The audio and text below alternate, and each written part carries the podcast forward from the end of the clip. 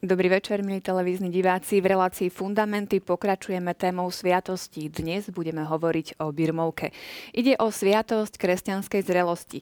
Hoď niekedy to vyzerá, ako niektorí hovoria, že ide o slávnostnú rozlúčku s cirkvou. Aj o tom chceme dnes hovoriť. Vítajte pri televíznych obrazovkách.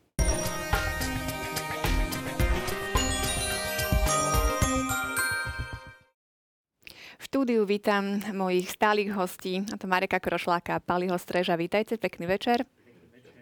A skôr ako začneme hovoriť o tej birmovke, pripomenieme si ešte trošku Sviatosť krstu a to prostredníctvom súťažnej otázky. Minulo sme sa pýtali, o akej forme krstu môžeme hovoriť u tých, ktorí zomreli ešte predtým, ako stihli prijať túto sviatosť.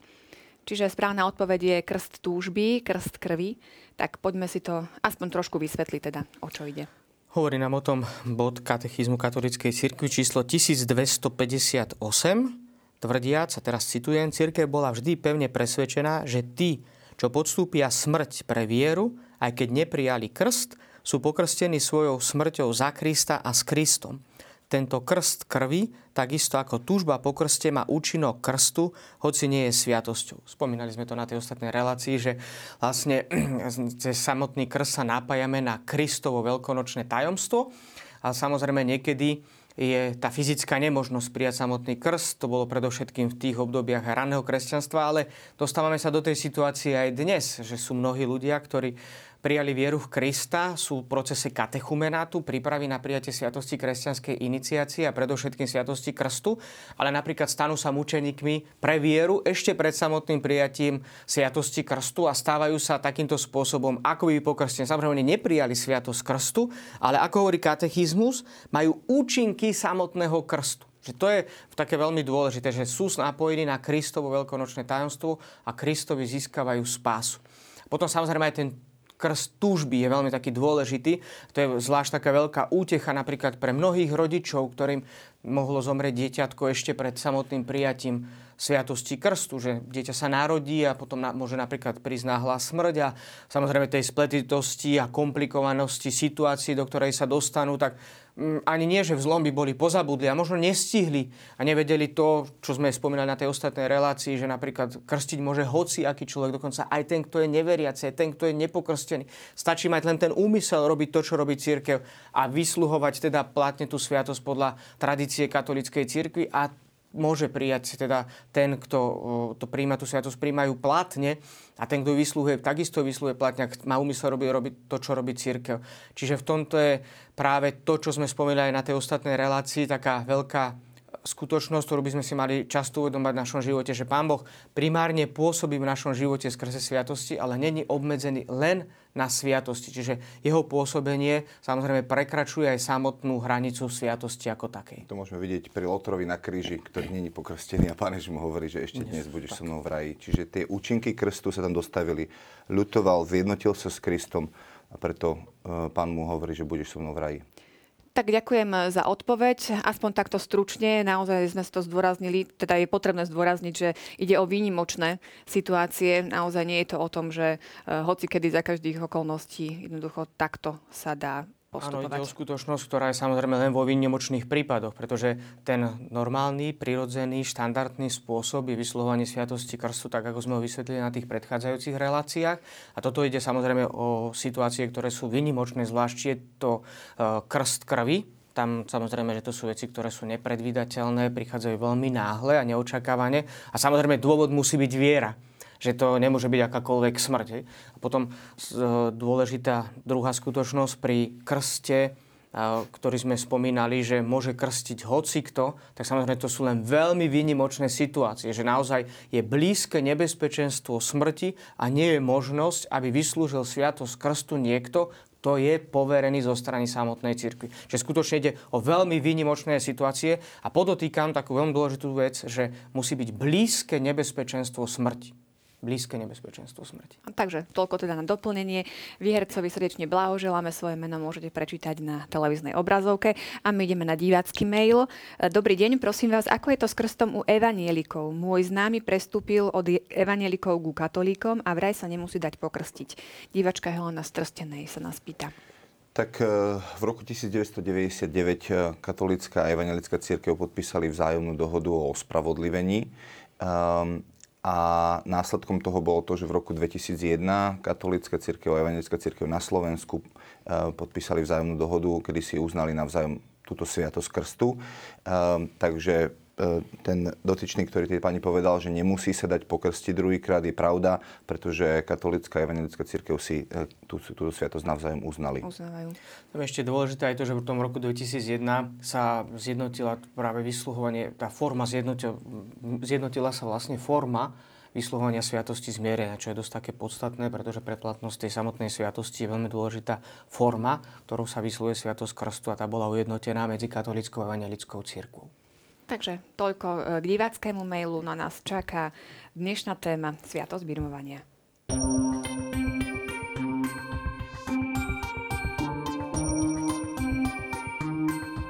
Sviatosť birmovania tvorí spolu s krstom a Eucharistiou jeden celok sviatostí uvádzania do kresťanského života, ktorého jednotu treba zachovať. Preto treba veriacim vysvetliť, že prijatie sviatosti birmovania je potrebné na dovršenie krstnej milosti.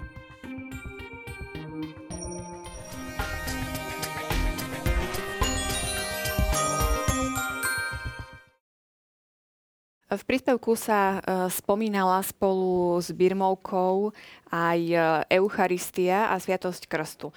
Prečo tieto tri sviatosti tak bezprostredne súvisia a nazývame ich aj, že uvádzajú do kresťanského života? Skúsme to trošku e, ozrejmiť. Tak myslím si, že aby sme to celé vysvetlili, tak to bude na, na, na túto reláciu naša úloha, pretože neskôr sa dostaneme aj k tomu, že sú rôzne tradície pri tom, ako sa vysluhuje sviatosť birmovania. Um, ale keď uh, zoberieme tento príspevok o tom, že, že dovršuje iniciačné sviatosti, tak uh, je veľmi dôležité sa opäť obzrieť do starej zmluvy, ktorá nám pomôže tento rozmer chápať. Uh, to znamená, že Izraeliti vyšli z Egypta a prešli cez Červené more, čo je predobraz sviatosti krstu, Um, a um, prichádzajú k hore Sinaj na 50. deň, čiže na, na 50 alebo na Turíce. Uh, prichádzajú k vrchu Sinaj, kde, kde k ním Boh prehovorí a dostávajú zmluvu s Bohom, že sa stávajú Božím ľudom. To znamená, že tento dvojitý rozmer uh, majú aj tieto dve sviatosti, kde jedna nás vyvádza von z otroctva a druhá nás pozýva do života v slobode Božích detí kedy Boh robí zmluvu so svojim ľudom a pozýva ich do toho a hovorí, ehm, keď budete naozaj počúvať môj hlas eh, a budete chodiť po mojich cestách, stanete sa mi kráľovským kňastvom a svetým národom. Čiže to pozvanie Boha k tomu, aby eh, celý Boží ľud Izrael sa stal kňazským národom.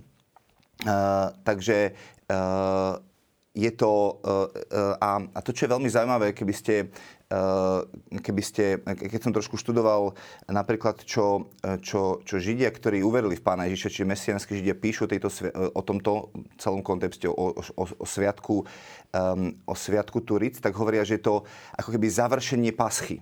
A oni sa odvolávajú na svojich židovských predkov, ktorí hovoria, že, že, že, že Šavuot, čiže Turice sú završení paschy, lebo je to veľký slá, sviatok odovzdania Tóry.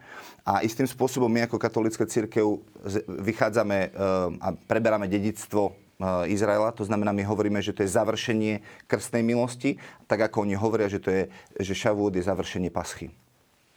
Mám potom ešte samozrejme takú tú tradíciu církvy, ktorá je dobre znázornená aj v spôsobe vysluhovania sviatostí kresťanskej iniciácie úplne od počiatku. Tí, ktorí mali možnosť byť v niektorých starobilých kresťanských chrámoch na území dnešného Ríma, tak vidia, že sú tam také niektoré fascinujúce prvky, že vo väčšine prípadov, a veľmi pekne to máme v dvoch takých bazilikách znázornené, a to je Santa Maria Maggiore, to je mm, bazilika, ktorá je zasvetená Pane Márii, a zároveň aj, a ešte lepšie, to je teda v Lateránskej bazilike, kde sa samotné baptistérium nachádza mimo vysluhovanie sviatosti Eucharistie. Čiže baptistéria sú mimo samotného hlavného chrámu a to aj z toho dôvodu, že počas veľkonočnej vigílie boli vovedení do kresťanského života vysluhovaním sviatosti krstu a potom boli vovedení až na Eucharistiu. Samozrejme, tam bezprostredne najskôr prijali sviatosť birmovania a potom, ako završenie milosti sviatosti krstu, a potom boli vovedení na slávenie Eucharistie. Že aj tak fyzicky sa vlastne oddelilo to, že už mohli mať zrazu účasť na tej samotnej sviatostnej hostine. Vieme dokonca, že niekedy v minulosti bola tá taká skúsenosť ranej cirkvi, že tí, ktorí neboli pokrstení a ešte sa len pripravovali na prijatie sviatosti kresťanskej iniciácie, tak mohli byť prítomní na liturgii liturgii Božieho slova a odchádzali z liturgie Eucharistie, z tej liturgie obety, lebo nemali ešte na nej možnosť byť účasť. Božie slovo mohli počúvať, lebo viera je z ohlasovania, ale nemohli mať plnú účasť na Eucharistii, lebo ešte neprijali sviatosť kresťanských e, iniciácie, ale ani sviatosť krstu, ani sviatosť birmovania. A preto je tamto takéto úzke prepojenie, ktoré vidíme aj v tradícii cirkvi, ale samozrejme, ten základ, ktorý nachádzame, tak nám hovorí predovšetkým bod 1285 e, v katechizme katolíckej cirkvi, kde sa tvrdí, sviatosť birmovania tvorí spolu s krstom a Eucharistiou jeden celok sviatosti uvádzania do kresťanského života, ktorého jednotu treba zachovať. Preto treba veriacim vysvetliť, že prijatie sviatosti birmovania je potrebné na dovršenie krsnej milosti. Samozrejme, tu sa dostávame do takého obrovského tajomstva, pretože mnohí sa pýtajú, že tak, a teda, keď sme prijali dar Ducha Svetého vo sviatosti krstu, tak sme prijali len niečo parciálne? Alebo len, len nejakú časť toho Ducha Svetého? A tu samozrejme, že treba mať ten, taký ten Boží pohľad a povedzme taký ten ľudský pohľad. Pretože samozrejme je to ten istý Duch Svetý, ktorý nás napája na Kristovo veľkonočné tajomstvo ale s rôznymi efektami. A toto je, myslím si, že také dôležité, že by sme, to taký jednoduchý príklad by som povedal, ale samozrejme je to možno až také odvážne hovoriť na nejaké príklady, keď hovoríme o sviatostiach, ale keď máme pohár vody a máme more, keď je ten pohár prázdny, tak pohár nedokáže obsiahnuť celé more. Ale ja dokážem nabrať a naplniť ten pohár zo samotného mora a z toho mora nič neubudne. A tu samozrejme ešte to, že isté, že matematicky z toho mora ubudne, keď zoberiem ten pohár, keď to asi nebudeme vidieť. V každom prípade, že e, je tá určitá analogia v tom, že Boh ma náplňa, ale zároveň rešpektuje môj duchovný vývoj. A vidieť to aj samotný Kristus, a dokonca tak ako Palko sa odvolal na dejiny starého zákona, že aj Pán Boh viedol pedagogickým spôsobom izraelský národ. Že on sa mohol zjaviť hneď, naplno. Ale tí ľudia toho neboli schopní. Neboli schopní prijať hneď to, čo im Pán Boh všetko chcel zjaviť. Preto máme to postupné, graduálne zjavenie sa. Povedzme, zvlášť ide o také tajomstvo, ako je tajomstvo Najsvetejšej Trojice. Mnohí hovoria, že je radikálny rozdiel medzi starým a novým zákonom. V starom zákone Boh prísny, v novom zákone milosrdný. To nie je pravda.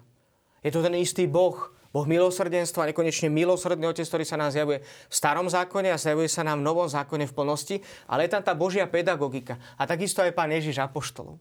Že jednoducho on ich musel viesť. Tá pedagogika spočíva v tom, veď poznáme to grecké slovo pedagogos, tí, ktorí vedú. To znamená, že aj Boh viedol svoj ľud a niečo analogické máme aj v tých sviatostiach, že v tom krste máme akýsi začiatok, bez ktorého to nejde. Lebo aj sviatosť birmovania môže prijať každý, ale už pokrstený človek. Že jednoducho nemôžem prijať sviatosť birmovania ako nepokrstený. Ten krst je nevyhnutným začiatkom, je nevyhnutnou podmienkou, ale on završuje tú sviatostnú milosť a tam sa poukazuje, že aj takým tým nielen tajomným a hlbokým božím spôsobom, ale aj pre nás ľudsky priateľným a pochopiteľným, že Boh rešpektuje ten náš dynamický vývoj, že postupný vývoj, že tak ako je prítomný v našom osobnom živote a mal by byť prítomný ten osobný vývoj vzťahu s Bohom, tak takto niečo analogicky sa vlastne odohráva aj v tých samotných sviatostiach. Že je to ten istý Boh, ale postup, postupne pôsobí graduálne. Tento vývoj e, duchovný si ešte e, rozoberieme, e, pretože naozaj jedno je teória, iné je prax a myslím, že to bude zaujímavá časť e, našej dnešnej relácie, ale prejdime si to ešte postupne. E, ako sa tá línia sviatosti birmovania niesla tým písmom? Už sme spomínali starozákonné dejiny. Skúsme to trošku ešte tak prepojiť. E, takisto nám katechizmus ponúka dve tradície. Čiže trošku tie dejiny mhm. tejto sviatosti, aby sme mali. Takisto otázka k tomu ešte je, samozrejme každú sviatosť odvíjame od toho, teda, že ju založil Ježiš Kristus. Ako je to so sviatosťou časťou birmovania, kde konkrétne máme tú mhm. zmienku? Poďme si prečítať ten článok 1286, ktorý nám zase vráti nás naspäť k tomu, čo otec Marek rozprával. V starom zákone proroci zvestovali, že na očakávanom Mesiášovi spočinie pánov duch. Um, a je tam odvolávka na um, Izajaša 11. kapitolu, čo je mesiášske prislúbenie. Mesiáš znamená pomazaný, čiže ten, ktorý bude kráľom um, a mesiášom Izraela.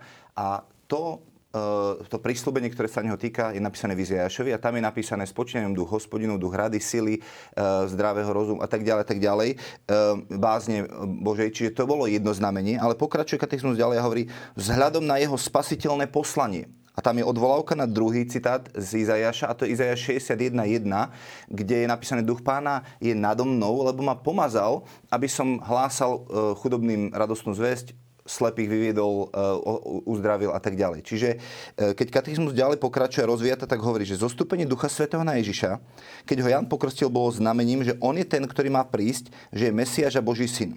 A teraz dôležitá veta, ktorá nám v tomto všetkom dá podľa mňa význam.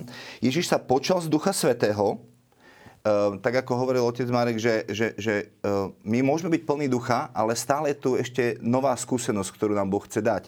Ježiš bol plný ducha, on sa počal z Ducha Svetého, um, a celý jeho život bol plný Ducha Svetého a potom pokračuje ďalej a celé jeho poslanie sa uskutočňuje v plnom spoločenstve s Duchom Svetým. Čiže rozvíjajú sa tu dve línie a to je život v duchu a poslanie, ktoré, ktoré, ktoré, ktoré e, otec Ježišovi dáva, aby sa stal Mesiášom keď sme študovali eh, Ježiša Krista, teda pomazanie, tak tam bolo napísané, že, že Duch Svety urobil Ježiša Kristom. Čiže on ho pomazal na poslanie, ktoré mal urobiť. Čiže dve línie a to sú aj tie dve prorocké slova. Lebo Izaiáš 11.1 hovorí o duchu eh, múdrosti, rady, sily a tak ďalej. To je pre náš život, aby sme vedeli sa správne rozhodovať, aby sme mali bázeň pred Bohom, aby sme vedeli v správnom vzťahu v bázni pred Bohom žiť.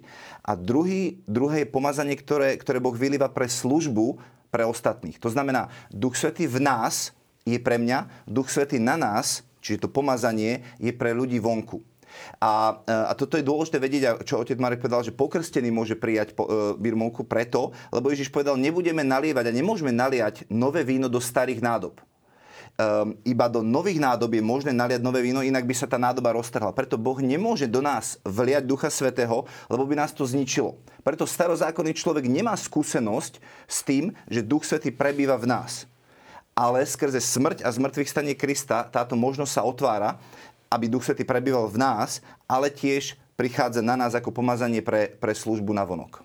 To je ešte jedna taká veľmi dôležitá poznámka. Palko to veľmi dobre povedal, že uh, sú tam vlastne také, tých niekoľko takých skutočností, ktoré, na, na ktoré musíme ale stále pamätať. Že v prvom rade to, že, uh, uh, jak si spomenul, že, že, že pomazal a spravil Kristom, ale on bol Kristom už v momente počať, lebo druhá, boská osoba. Že to je práve ten, ten ľudský rozmer pre naše pochopenie, lebo napríklad, keď Pán Ježiš prichádza za Janom Krstiteľom a je pokrstený a zostupí na ňo Duch Svety, tak on hovorí, že musíme spraviť všetko to, čo je spravodlivé, čo je vôľa Otca. A to nie je z hľadiska Krista, ktorý je spravodlivý, ale z hľadiska nášho ospravedlnenia pred Bohom. Pretože viete, Kristus nepotreboval to vliatie Ducha Svetého tak, ako to tam sa odohralo, pretože Kristus bol plný Ducha Svetého. To znamená v tom zmysle, že on je druhá boská osoba. On je súčasťou Najsvetejšej Trojice. To znamená, že on to nepotreboval, ale robí to vzhľadom na nás. A toto je veľmi také dôležité, že, že má to ten soteriologický, ten spásonosný význam pre každého z nás, ako Pálko potom to tak dobre povedal, že vlastne to, to ten začiatok, ktorý sa uskutočňuje v Duchu Svetom a to náplnenie Duchom Svetým, ale nejde to opačne. že, že my sme, áno, že, že Boh nás uschopňuje na prijatie vlastných darov. Lebo my sami od seba by sme neboli až takí schopní, lebo tá naša ľudská prirodzenosť žiaľ je poznačená dedičným alebo aj osobným hriechom. Preto to uh, možno, že toto potrebujeme stále vnímať, že, že celý život je o tom, že máme mať vzťah s Bohom a žiť v duchu svetom.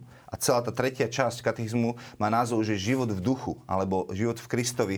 Lebo po čom Boh túžil je, aby sme mali s ním vzťah ale tiež túži potom, aby, uh, uh, aby sme priniesli to evanilium, to radosnú zväz všetkým a na to nás potrebuje uschopniť, lebo budovať Božie kráľovstvo bez Ducha Svetého sa nedá. Rímanom 14. kapitola hovorí, že Božie kráľovstvo je spravodlivosť, radosť a pokoj v duchu svetom. Ak si niekto myslí, že je schopný budovať Božie kráľovstvo z vlastných síl, tak e, je to frajer, by som povedal. Hej? Pretože, veľmi odvážny. Pretože babylonská väža je znakom toho, čo dokáže človek z vlastných síl urobiť preto, aby, aby niečo vybudoval. To znamená, on sa snaží o jednotu, ale spôsobí ešte väčšie rozdelenie, pretože to nie je jednota, ktorú spôsobuje duch, ale uniformita. Preto Ježiš prijal aj pomazanie ducha Božieho, aby pre nás demonstroval, čo to znamená budovať Božie kráľovstvo, že aj my sami potrebujeme pomazanie. Hej? A vracame sa naspäť ku apoštolom, ako tej e, turičnej skúsenosti, ktoré oni majú, pretože Ježiš zomrel a vstal z mŕtvych na Veľkú noc a na 50. deň, presne tak ako Izraeliti vyšli e, a na 50. deň prichádza duch Boží, tak oni majú skúsenosť Turic a, e, a zostupí na nich Duch Svety. A Pán Ježiš im hovorí, zostaňte v Jeruzaleme, kým nebudete vystrojení mocou z výsosti.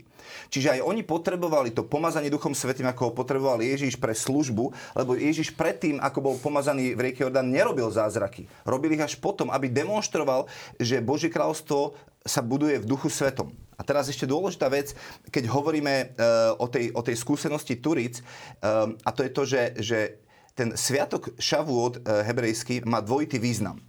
Za prvé, to bol sviatok odovzdania Tóry, kedy Boh urobil zmluvu so svojim ľudom a povedal, chcem, aby ste počúvali môj hlas, aby ste žili v intimite s Bohom. Čiže to je ten Duch Svetý v nás, kde Boh túži po intimite s človekom a chce, aby sme chodili po jeho cestách.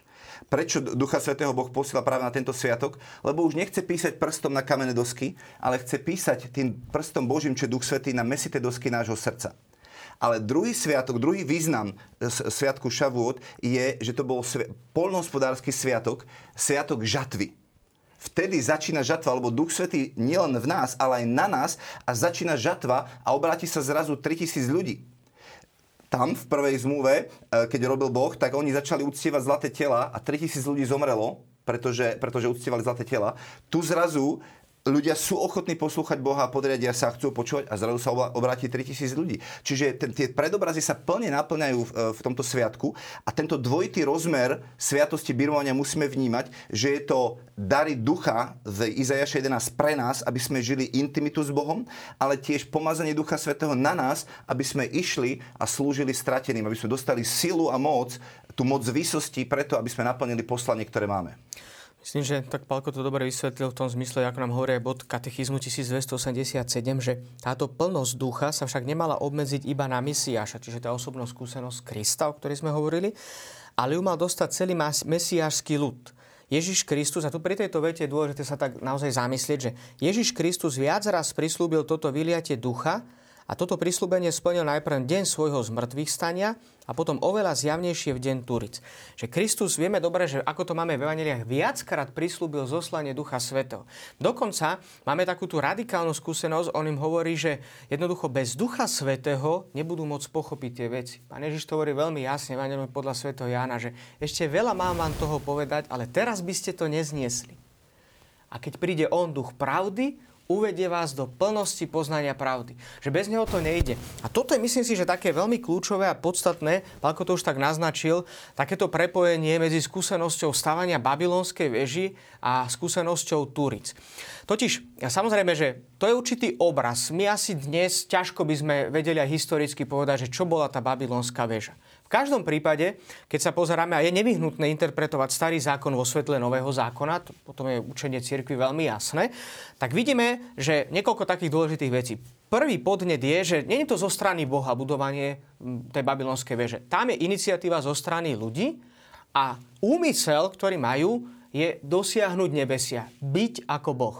Čiže vlastnými silami, vlastná iniciatíva a v konečnom dôsledku Svete písmo starého zákona hovorí veľmi jasne, že vnútorná motivácia, ktorá viedla týchto ľudí k stávaniu babylonskej veže, je pícha.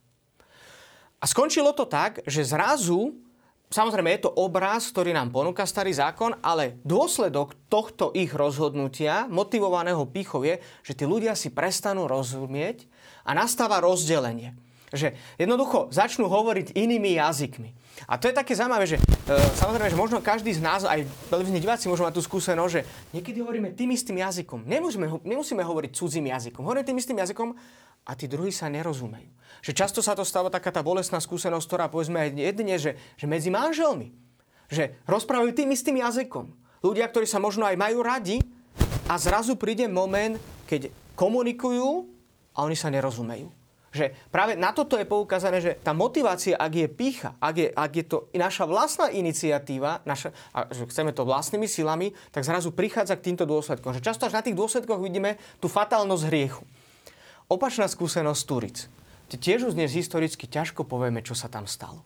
V každom prípade máme niekoľko dôležitých historických skutočností, ktoré je dôležité si pre pochopenie tajomstva umedomať. Prvá vec, apoštoli sú schopní, pardon, sú si vedomí veľmi dobre jednej veci, že oni sami od seba nie sú schopní ničoho. V tom momente si, keďže Kristus zomrel, teraz majú tú skúsenosť so zmrtvých stalým, ale nie sú naplnení Duchom Svetým a sú zatvorení, za zatvorenými dverami, zdôrazňuje písmo a sú plní strachu. To znamená, oni si uvedomujú, že vlastnými silami nie sú schopní nič spraviť. Prichádza Boh neočakávane. Čiže iniciatíva nie je ľudská, ale Božia. Toto je tiež veľmi dôležité, že sviatosť birmovania není mojou zásluhou, ale tam je iniciatíva Božia.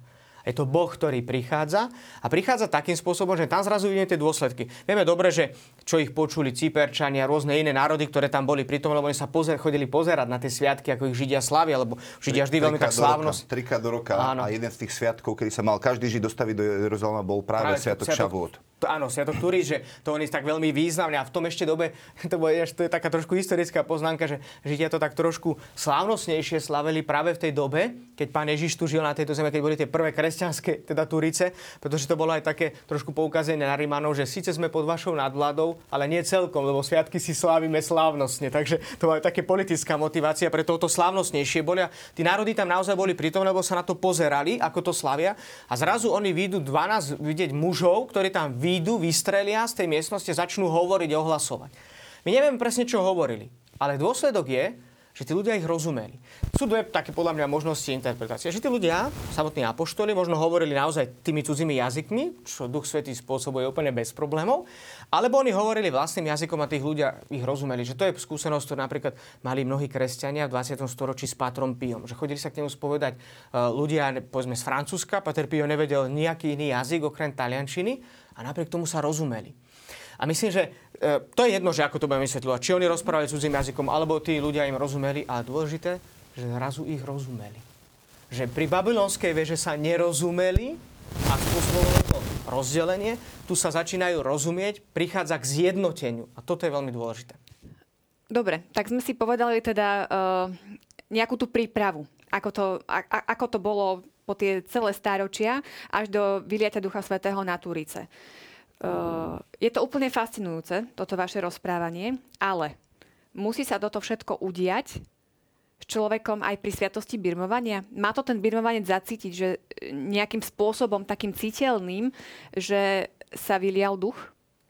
Ja si myslím, že jedna z takých dôležitých skutočností je, že spomenúci na to, že keď sa ešte aj v predchádzajúcich reláciách spomínalo vo všeobecnosti o sviatostiach, tak sa pripomínala tá skutočnosť, že pôvodcom všetkých sviatostí je vôľa Ježíša Krista.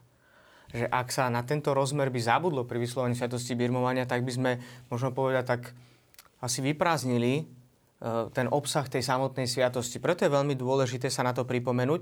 A, a aj z toho dôvodu, ako už spomenul Palko, že každá takáto historická skúsenosť spásy v Novom zákone má svoj pôvod v dejinách izraelského národa. To je veľmi dôležité. Na toto tak zvlášť veľmi upozornil patron morálnych teológov, svätý Alfons Maria de Liguri, ktorý hovorí, že podnetom pre pravý autentický kresťanský život je vždy vďačná pamäť. A odvoláva sa na dejiny a skúsenosť starého zákona. Že aj pán Boh, keď dáva zmluvu starému zákonu, a starozákonnému ľudu, tak nerobí tak, že len zrazu z jedného dňa na druhý, ale po skúsenosti s ním. A toto je veľmi dôležité, že každá vlastne tá jedna slávnosť, ktorá bola v dejinách starého zákona, ktorá potom, ktorú napríklad prežíval aj samotný Kristus, tak vždy bola odvolávkou na historickú skúsenosť izraelského ľudu so svojím Bohom cez skutočne veľké veci. Veď keď si pomyslíme na prechod cez Červené more, povedzme na ustanovenie starej zmluvy, na mnohé tie skutočnosti, ktoré boli pripomenuté v celom liturgickom kalendári a dodnes to Židia nakoniec slavia v celom svojom liturgickom kalendári, tak si uvedomujeme, že na jednej strane isté je to historická skúsenosť, ale skúsenosť, ktorá sa nás podstatne dotýka. A práve táto skúsenosť v Novom zákone je o to intenzívnejšia, že prichádza do plnosti, prichádza do plnosti v Kristovi. A práve z tohto dôvodu je veľmi dôležité to, čo nás pripravuje na pochopenie celej tej sviatosti birmovania. Tak ako to máme opäť v tom bode 1287. Apoštoli naplnení Duchom Svetým začínajú ohlasovať veľké Božie skutky a Peter vysvetľuje, že toto vyliatie ducha je znamením mesiáských čias. Aj ty, čo vtedy uverili kázaniu apoštolov a dali sa pokrstiť, dostali dar Ducha Svetého. Že my sme si nevymysleli v určitom momente v 12. storočí, že budeme vyslovať sviatosť birmovania.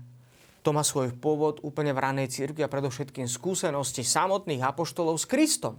A toto je veľmi podstatné, veľmi kľúčové pre pochopenie samotnej e, sviatosti birmovania. Bez toho by to jednoducho nešlo. Že všetky tieto rozmery, o ktorých hovoríme, majú svoje samozrejme zhrnutie a majú svoje završenie práve v tej sviatosti birmovania. Čiže je to čiže, veľmi podstatné. Čiže, čiže tá, naspäť k tej otázke, jednoznačne, že to má mať vplyv na reálny život človeka a ten birmovanec to má prežiť. Um, pretože uh, to je tak, ako keby som povedal, že, že idem sa ženiť, ale bez lásky že, že idem si zobrať uh, moju Janku len preto, aby sme, ja neviem, uh, z nejakých politických uh, týchto, že, že potrebujeme spojiť naše majetky, alebo nie, my, my, nám ide o srdce. A Bohu vždycky ide o srdce človeka. A sviatosti sú viditeľné znaky neviditeľnej milosti, ktorá má pôsobiť tá milosť a srdce má byť disponované na to, aby tú milosť dokázala prijať. Katolická církev rozumie konceptu platne vyslúžených, ale neúčinných sviatostí. Dokonca pri sviatosti manželstva alebo kňastva, e, ak je tam smrteľný hriech, tak tá milosť je úplne zablokovaná, kým nedojde k odstráneniu toho hriechu a potom tá milosť len môže začať e, sa uplatňovať. Čo znamená, disponibilita srdca je tiež dôležitá pre, preto, aby tá sviatosť naozaj mohla účinkovať. Keď e, si nalistujeme článok 1309, tak tam sa rozpráva o príprave na birmovku. Čiže keď hovoríme o tom birmovancovi, tak tam je napísané, že príprava na birmovanie má viesť kresťana k intimnejšiemu zjednoteniu s Kristom. To znamená, že on už je zjednotený a celá tá príprava od krstu má smerovať k tomu, že ja túžim po intimnom vzťahu s Kristom. To sme hovorili, že, že Boh na, pri tej hore Sinaj hovoril k ním a hovorí, ak budete počúvať môj hlas, ak budete zachovať môj, to znamená, hovorí o intimite, o srdci človeka.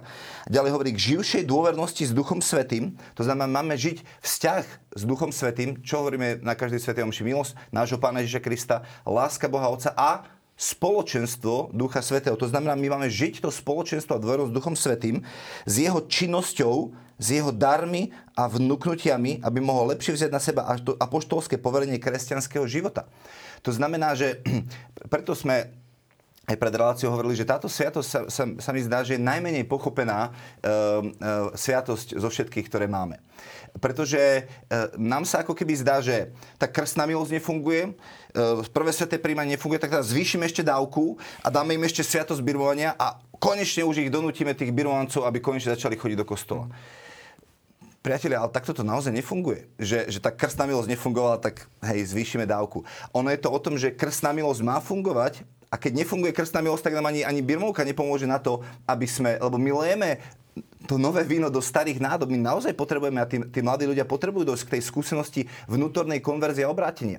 Čiže to, akým spôsobom e, by to malo byť, je, že áno, pokrstíme malé dieťa, vyrastá v rodine lásky plnej a príde do bodu, kedy si začne uvedomovať svoju hriešnosť. Moja Sofinka má 8 rokov, je v tretej triede a začína si uvedomovať svoju hriešnosť. Začína mrzieť to, že urobí nejaké, nejaký hriech a je pripravená na to, aby sama vyznala svoju vlastnú vieru. Nie vo viere rodičov viac žila, ale do tej miery, ako tomu rozumie, to vyznať. Čiže sa pripravuje na prvé sveté príjmanie, kedy prvýkrát ide na svetú spovedia, vyzna svoje hriechy a príjme Ježiša Krista do svojho života. A ďalej bude žirať, vyrastať v lásky plnej rodine, v živote spoločenstva, v živote farnosti, chodí na cirkevnú školu a tak ďalej, žije stredka a dozrieva, dozrieva a vidí svojich rodičov, vidí slú- a hovorí, a ja by som chcela slúžiť v cirkvi. Čo mám robiť? A my povieme, výborne, ak chceš slúžiť v cirkvi, tak cirkev bola zverená e, apoštolom. To znamená, viditeľná hlava miestnej partikulárnej cirkvi je biskup, ktorý môže prísť, položiť na teba ruky a povie, uvoľňujem ťa pre službu v cirkvi, ktorá mne bola zverená a ty buď mojimi predlženými rukami alebo predlženými rukami Krista. No priateľka moja, dievčatko moje, ale na to, aby si to mohla urobiť, potrebuješ uh, um, mať naozaj zrelý život, v intimnosti s Duchom Svetým, v intimnosti s Kristom, pretože birmovka, jej názov sa nazýva, že konfirmácia, konfirmácio. To znamená potvrdenie. To znamená, že, že pán farár v miestnej farnosti zavolá otca biskupa a, ho, a postaví tam tých birmovancov a povie, otec biskup, toto sú ľudia, ktorí naozaj žijú s Bohom, ktorí vydali svoj život Kristovi v prvom svetom príjmaní, dali sa mu celým životom, žijú v intimnom spoločenstve Ducha Svetého a objavili svoje dary a chcú nimi slúžiť. Nimi slúžia medzi sebou, ale oni potrebujú, aby ste na nich zložili ruky a uvoľnili ich pre službu celému cirkevnému spoločenstvu, ktoré, ktoré je vám zverené. A otec biskup povie, aha, ďakujem, verím svojmu kňazovi a preto na nich kladie ruky, aby bola uvoľnená tá moc a pomazanie Ducha Svetého pre službu, ktorú naozaj Boh do ich života dal.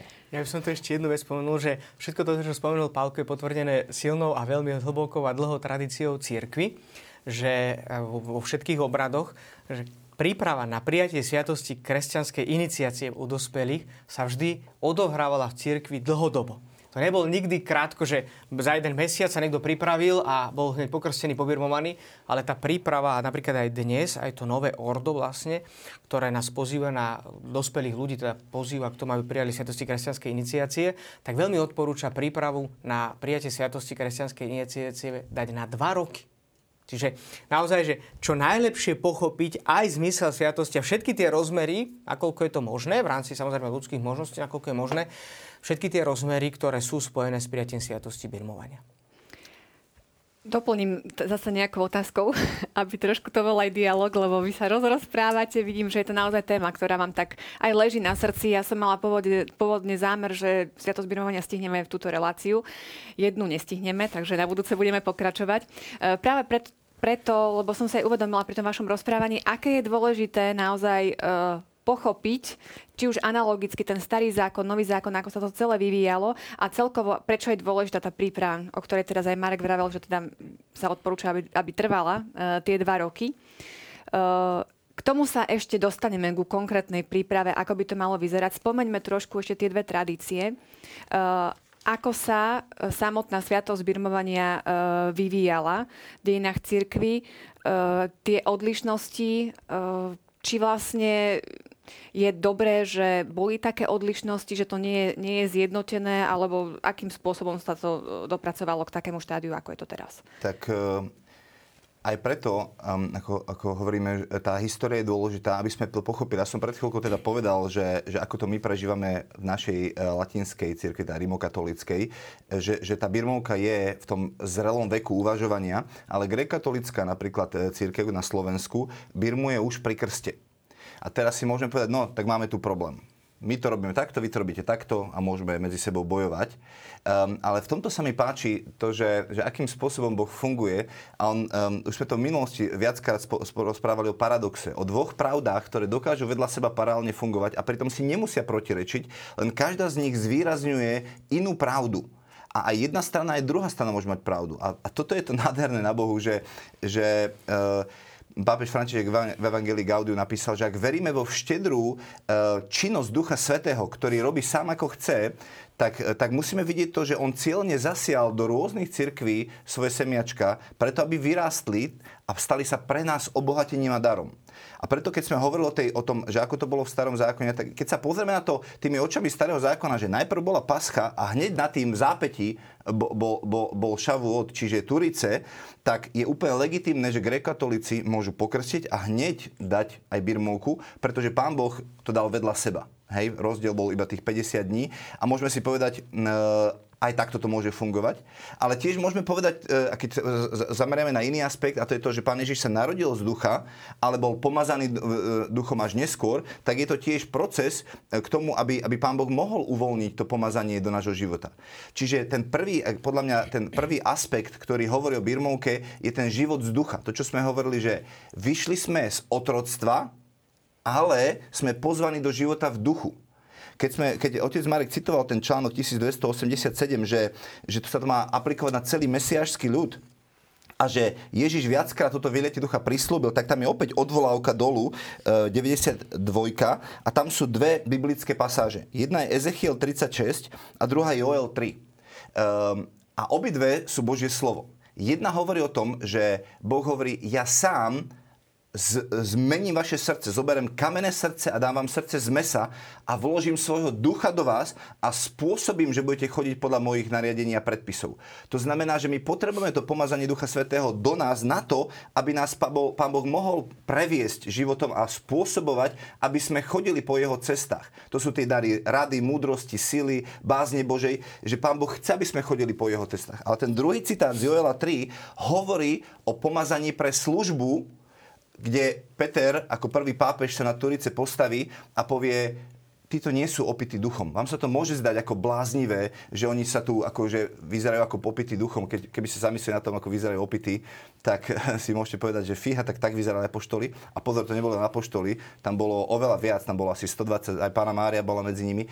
A oni zrazu takto sa správajú a Peter ako prvý pápež sa postaví, priatelia, toto je to, ako bude odteraz vyzerať církev. To prorokoval Joel, že on vyleje svojho ducha na každého človeka. Vaši starci budú snívať sny, mladíci budú mať videnia. E, na všetkých chcem vyliať svojho ducha. To znamená, hovorí o charizmatických daroch pre budovanie církvy a to Boh zveruje len zrelým ľuďom. A, a to je nádherné na Bohu, že, že máme, už sme to aj v minulej relácii rozprávali, že máme hierarchický a charizmatický princíp, ktoré potrebujú spolu fungovať nikto z nás, Raniero Cantalme sa pápežský kazateľ hovorí, že nikto z nás nevlastní Ducha Svetého, dokonca ani biskupy, ani pápež nevlastní Ducha Svetého. Ježiš jediný, ktorý dáva Ducha Svetého a dáva ho kedy chce, komu chce a ako chce. To znamená, my vždycky vieme, na čom sme s Bohom lebo že Boh je dobrý, svetý, láskavý, milosrdný, nežný. Všetko, čo Boh robí, je takéto, ale nikdy nevieme, čo robí ako ďalšiu vec. Tak ako deť Marek povedal, že ich to prekvapilo. Nikto to nečakal, nikto nevedel, že, že takéto niečo sa udeje a, a to musí ísť ruka v ruke, že my musíme aj očakávať, že, že niečo Pán Boh urobí, čo nás bude presahovať, čo mu nebudeme rozumieť, ale tu budeme vedieť, že to je, že to je v línii. To znamená, že aj tá rímokatolická tradícia o tom, že pomazanie Pán Boh dáva len zrelým, pretože ja zápalky alebo nožik nedám malému dieťaťu do ruky, pretože tie duchovné dary, to je naozaj bomba duchovná. To, tak ľahko človek dokáže padnúť do pýchy, keď, keď, keď, keď sa mu začnú diať e, zázraky pred očami. Tak učeníci to zažili a úplne prídu vyvalení aj démoni sa nám podávajú v tvojom mene. A Ježiš povedal, priatelia, to je super, ale toto je dôležité aby ste mali, viete, že vaše mená sú zapísané v nebesiach. To znamená, že tá Božia sláva, ktorú Boh chce na nás vyliať, to pomazanie z výsosti, a to grécké slovo je tam dynamis, hej, a to, o to je slovo dynamit, keď, keď dostane niekto do ruky dynamit, kto s tým nevie zaobchádzať, tak ho to zničí. Pomazanie zničí človeka, ak na to není pripravený. Um, a preto potrebujeme zrelosť na to, aby to Pán Boh mohol uvoľniť. Áno, ja by som ešte tak chcel tak na doplnenie, možno tak lepšie ľudské pochopenie, že Pálko spomenal, že akoby dve pravdy. Ja by som skôr ešte povedal, že možno lepší výraz by bol asi tak ľudsky použiť pre pochopenie, že je jedna pravda a sú dva pohľady, ktoré sa navzájom doplňajú že to, tomto asi treba tak vnímať takúto určitú jednotu. A není teda východná západná tradícia, není v nejakom protirečení a doplňaní. Hovoria práve také dva body veľmi dôležité v katechizme katolíckej cirky 1290 a 1291. Ja by som aspoň niektoré časti z toho prečítal, že tak na doplnenie toho, čo spomenul Pálko, že v prvých storočiach birmovania zvyčajne tvorilo jedno jediné slávenie s krstom a podľa vyjadrenia svätého Cipriana tvorilo s ním dvojsviatosť. Čiže tie sviatosti boli vždy od začiatku spojené aj v tej východnej a západnej tradícii. Ale, a tu je taký ten praktický dôvod, že prečo sa to tak postupne nadobudol ten, ten nový zmysel, ale čoraz väčší počet krstov detí, a to v každoročnom období a rozmnožovanie i vidieckých farností a tým aj zväčšenie dieces už nedovalovalo okrem iných dôvodov, aby bol biskup prítomný a na všetkých sláveniach krstu. Čiže tá praktickosť tej situácie, do ktorej sa dostala církev a samozrejme v tom načúvaní Ducha Svetého, Duch Svetý, ktorý vás uvede postupne do plnosti poznania pravdy, viedli k takej tej inej aj novej, novej skúsenosti a novej praxe. Keďže na západe chceli vyhradiť dovršenie krstu biskupovi, zaviedli časové oddelenie týchto dvoch sviatostí. A tu je také dôležitá poznámka ďalšia. Východ si zachoval obidve sviatosti spojené, takže birmovanie udeluje kňaz, ktorý krsti ale aj on to môže robiť iba kryzmou, ktorú posvetil biskup. A myslím, že toto je také dôležité, že vlastne sú tie, tie tradície sú síce historicky dve, ale oni vlastne poukazujú stále na ten jeden istý aspekt. Ja by som sa tu trošku tak odvolal na to, čo sme už aj spomínali pred malou chvíľkou, to prepojenie vlastne dnešnej skúsenosti sviatosti birmovania s turičnou skúsenosťou, ktorá má samozrejme svoj pôvod aj v starom zákone, a že taký ten predobraz, ktorý samozrejme e, je analogický, je tá, to stávanie tej babylonskej veže. Že videli sme, že aké sú dôsledky tohto, povedzme, stávania tej babylonskej veže, aj ten pôvod je v píche a potom to pôsobí rozdelenie.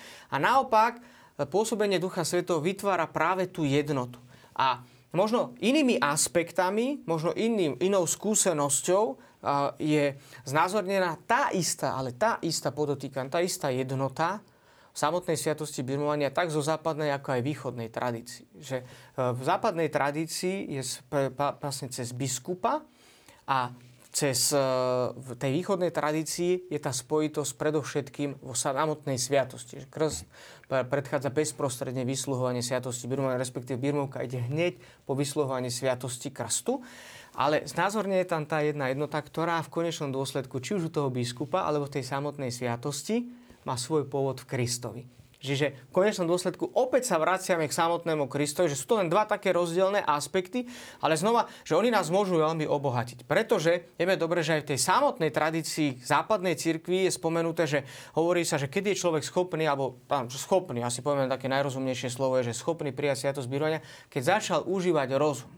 Že to, to znamená, že e, na jednej strane táto skúsenosť, ktorá nám ale poukazuje na jednu takú dôležitú skutočnosť, že, že Pán Boh môže pôsobiť v akejkoľvek nádobe. To znamená, že, že nemusíme dovršiť určitý vek, aby sme prijali sviatosť. Vieme dobre, že napríklad uh, počas mesiaca november máme slávenie jedného sviatku, ktorý asi kresťania veľmi dobre poznajú, svätej Agnesy. Na námestí Piazza Navona v Ríme sa nachádza kostol Sv. Agnesia, dodnes sa tam uctieva relikvia jej lepky. A ja som mal teda možnosť tam viackrát e, byť prítomný, blízko som mal školu, tak som sa sem tam chodieval modlievať. A zvlášť nedelu sa mi tam páčilo, pretože Taliani tam chodievali dosť tak, tak húfne z celého Talianska. A bolo také zaujímavé, keď som počul rodičov, ako vysvetlovali svojim deťom, že že kto to bola Sveta Agnesa a niekedy tak nevedeli, ale keď som tam bol, tak som sa to snažil trošku tak akože korigovať ich názor, pretože bola mladá a nevedeli presne, no tak to tak pred deťmi snažili sa zahrať, čo je pochopiteľné a ospravedlniteľné. A Sveta Agnesa zomrela ako 12-ročná a podľa tradície, ktorú máme zachovanú aj podľa tých historických e, nejakých záznamov, tak odvaha, s ktorou pristupovala k mučenickej smrti, 12-ročné dievčatko, to je dôležité pripomenúť, tak e, hovoria svetkovia, že Kat, dospelý muž, ktorý už mal skúsenosť s tým, že zavraždil niekoľko ľudí, že popravil niekoľko ľudí, tak sa triasa mu ruky triasli, keď ho išiel sťať. A práve to, že nad útlosťou toho dievčatka 12-ročného a na druhej strane aj tým, že, že mala obrovskú odvahu a s akou veľkosťou, ľahkosťou išla na, na prijatie mučenickej smrti. 12-ročné dievča. Čiže toto je tiež také... Čiže tá tradícia západnej cirkvi poukazuje na tú zrelosť, na ktorej povedal Pálko, že je dôležité už rozum, ale východná tradícia cirkvi nám poukazuje na to, že človek e, je, je, ochot, je schopný v akomkoľvek e, veku hneď po, aj hneď po sviatosti krstu prijať aj dar Ducha Svetého, ktorý v ňom bude pôsobiť stále. A dokonca, samozrejme, to, čo sme, na čo snažíme sa veľmi tak často upozorniť a s takou veľkou vážnosťou, že sviatosť má samozrejme jeden moment, vyslúhuje sa konkrétnou formou, ku ktorej sa ešte dostaneme, ale má dlhodobý, kontinuálny, celoživotný charakter. A je teda naozaj v tomto prípade tak ľudsky povedané jedno, že či ju príjmem ako 15-ročný, alebo či ju príjmem ako 5-dňový v tej, tej východnej tradícii cirkvi. Tak kľúčová vec v tom je celom porozumenie je to, že, že Boh funguje mimo času. My si niekedy myslíme, že tak ja som uh, už 36 rokov kresťanom, hej, bol som pokrstený od malička, takže ja už čo mi ty tu chceš vysvetľať pre nejaký 20-ročný človek za mňou a poviem, čo mi ty tu chceš vysvetľať, ja už som 36 rokov kresťanom. Ale napríklad v Ezechielovi 47. kapitole je jedna krásna pasáž, kde vyviera z trónu milosti rieka života. A aniel ho zobere za ruku a prevádza, ho najprv tisíc lakťov vo vode po členky potom ide tisíc lakťov vo vode po kolena, potom ide tisíc lakťov vo vode po pás a potom už príde do vody, kde sa nedá chodiť, už musí plávať. A e, to je pre mňa fascinujúci obraz toho, že, že, že my môžeme chodiť vo vode po členky a môžeme urobiť, a môžeme nám chodiť 10 rokov, ale chodíme do kruhu, alebo sa trošku počlapkáme, a som mokrý, som mokrý. A stačí mi to, ale, ale tam je dĺžková miera, ktorú musí človek prejsť, ako keby musí chodiť s Bohom a prísť na miesto, kde ho Pán Boh zoberie do novej, hĺbšej úrovne života v duchu svetom, do úrovne po kolena. A tam, ten obraz je fascinujúci v tom, že už ste niekedy išli v rieke vo vode po kolena proti prúdu, No dá sa to, ale je to ťažké. A keď ste vo vode popas, dá sa ísť proti prúdu? no asi by ste to dlho nevydržali a ta, ten prúd vás zobere. A to je práve to, čo, čo, čo písmo hovorí, že kto má, tomu sa pridá, alebo čím budeme plnší ducha, že žite podľa ducha a nebudete vykonovať žiadosti tela, ako by E, čím viac sme plní Boha, čím, čím viac žijeme s Bohom, tým ťažšie vieme ísť proti Bohu alebo um, presadzovať si nejaké svoje vlastné predstavy a Pán Boh nás dokáže nejakým spôsobom strhnúť. Čiže to pozvanie je do kres- kresťanskej zrelosti je spolupracovať s Božou milosťou a ísť tým smerom, tak ako nás Pán Boh a církev vedie, aby sme urobili tie kroky potrebné k tomu, aby sme išli do hĺbších a hĺbších uh, zjavení toho, čo to znamená život v Duchu Svetom a spoločenstvo s Duchom Svetým. Ja by som ešte tu teda tak v podstate podstate všetko to, čo hovoríme, tak sa dá zhrnúť naozaj veľmi jednoducho. Ja by som to zhrnul tým bodom 1292, ale ešte jedna poznámka, že v podstate tak na východe, ako i na západe máme jednu a tú istú sviatosť a len východná a západná tradícia cirkvi nám poukazujú na dva rozličné aspekty, ktoré sú není v kontradikcii, v protirečení, ale vzájomne sa doplňajú a pomáhajú nám lepšie pochopiť samotný zmysel, význam a dôležitosť sviatosti birmovania v našom živote. A teda asi tým bodom 1292 najlepšie asi slovami katechizmu to ukončiť, že prax východných cirkví vyjadruje viac jednotu uvádzania do kresťanského života, prax latinskej, čiže tej západnej cirkvi, jasnejšie vyjadruje spoločenstvo nového kresťana s jeho biskupom, ktorý je ručiteľom a služobníkom jednoty svojej cirkvi, jej katolickosti a jej apoštolskosti a tým aj spojivom s apoštolským pôvodom Kristovej cirkvi.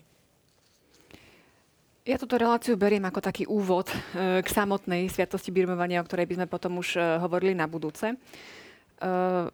Zdôrazňovali sme niekoľkokrát dôležitosť a pochopenie tej prípravy na to, aby sme prijali sviatosť kresťanskej zrelosti. Teraz sa už budeme venovať vlastne tej praxi západnej cirkvi, aby bolo jasné. E, prečo, alebo kde vy vidíte možno takú hlavnú príčinu toho, že v mnohých prípadoch je birmovka, ako som spomínala už v úvode, nie sviatosť kresťanskej zrelosti, ale naozaj takou slavnostnou rozlúčkou s cirkvou za účasti biskupa. Ešte aj. Taký bonus. Taký bonus. Tak tých príčin asi môže byť veľmi veľa. Že môžeme ich asi hľadať na rôznych úrovniach. Asi aj na takej, predovšetkým tej ľudskej. A samozrejme, z toho, čo sme povedali doteraz, tak e, tam predovšetkým asi ten prístup e, k samotným, e, samotnému zmyslu sviatosti je taký veľmi podstatný. Spomínali sme to už aj trošku tak keď sme sa snažili pochopiť sviatosť krstu, že jedno z takých veľkých, ťaž, jedna z takých veľkých ťažkostí, ktorú možno aj v dnešnom svete zažívame, je, že často mnohí prichádzajú, žiadajú krst a tie motivácie môžu byť rôzne, niekedy z toho ľudského pohľadu možno aj pochopiteľné, nejakým spôsobom aj priateľné. A na druhej strane, že ak chýba taký ten trošku integrálny pohľad, ten náboženský pohľad, tak je veľké také riziko, že či sa e, je schopnosť toho človeka, ktorý dáva pokrstiť, povedzme, schopnosť rodičov dáva pokrstiť vlastné dieťa, prieť všetky tie záväzky, ktoré z toho vyplývajú.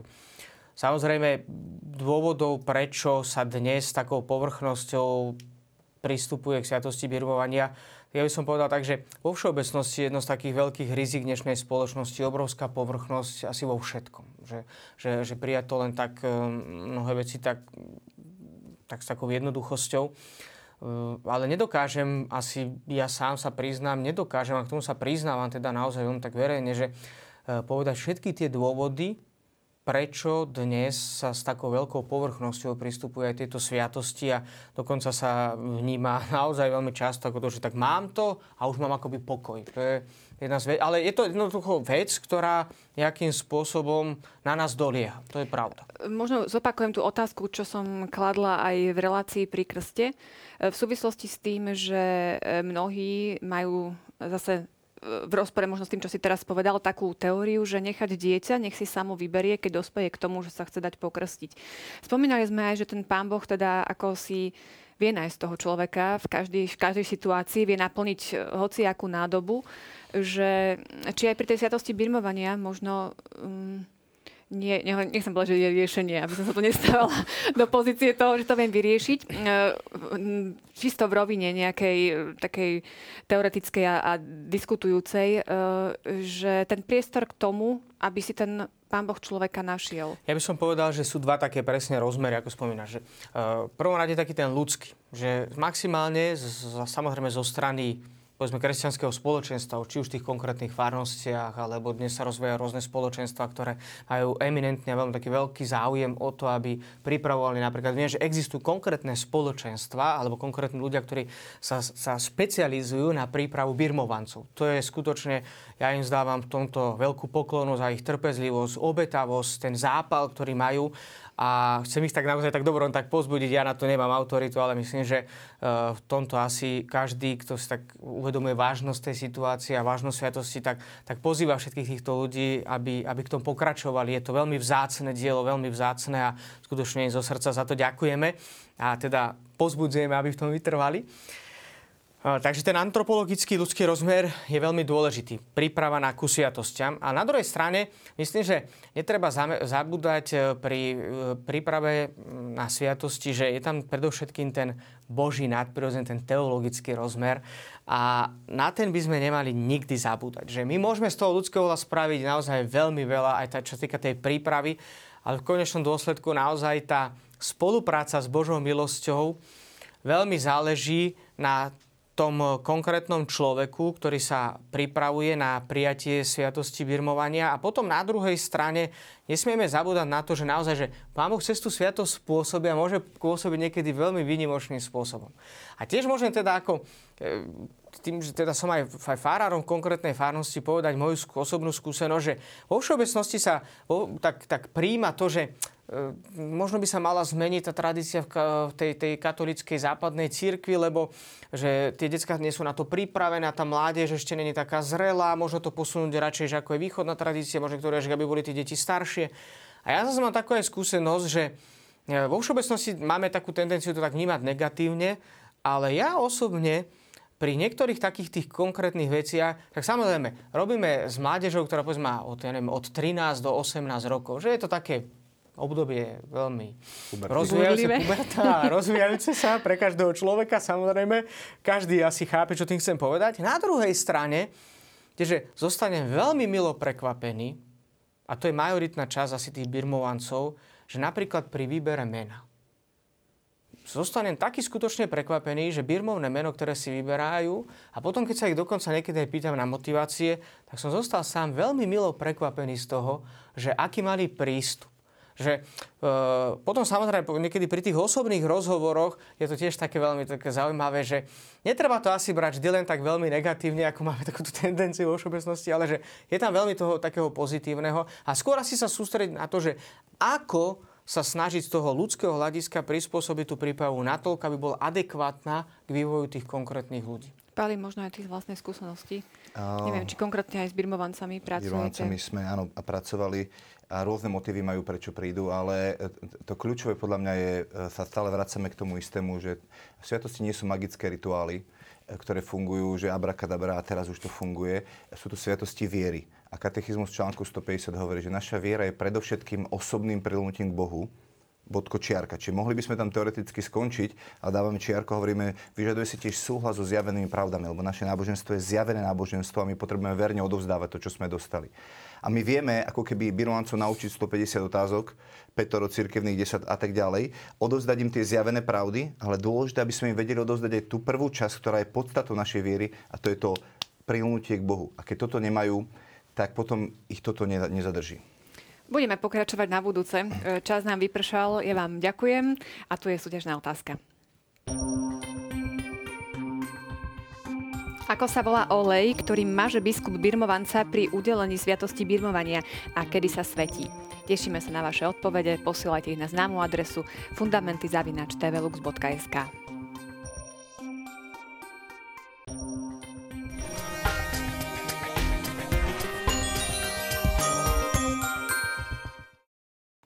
Sviatosť birmovania bude naša téma aj na budúce. Teším sa na vás. Zatiaľ dovidenia.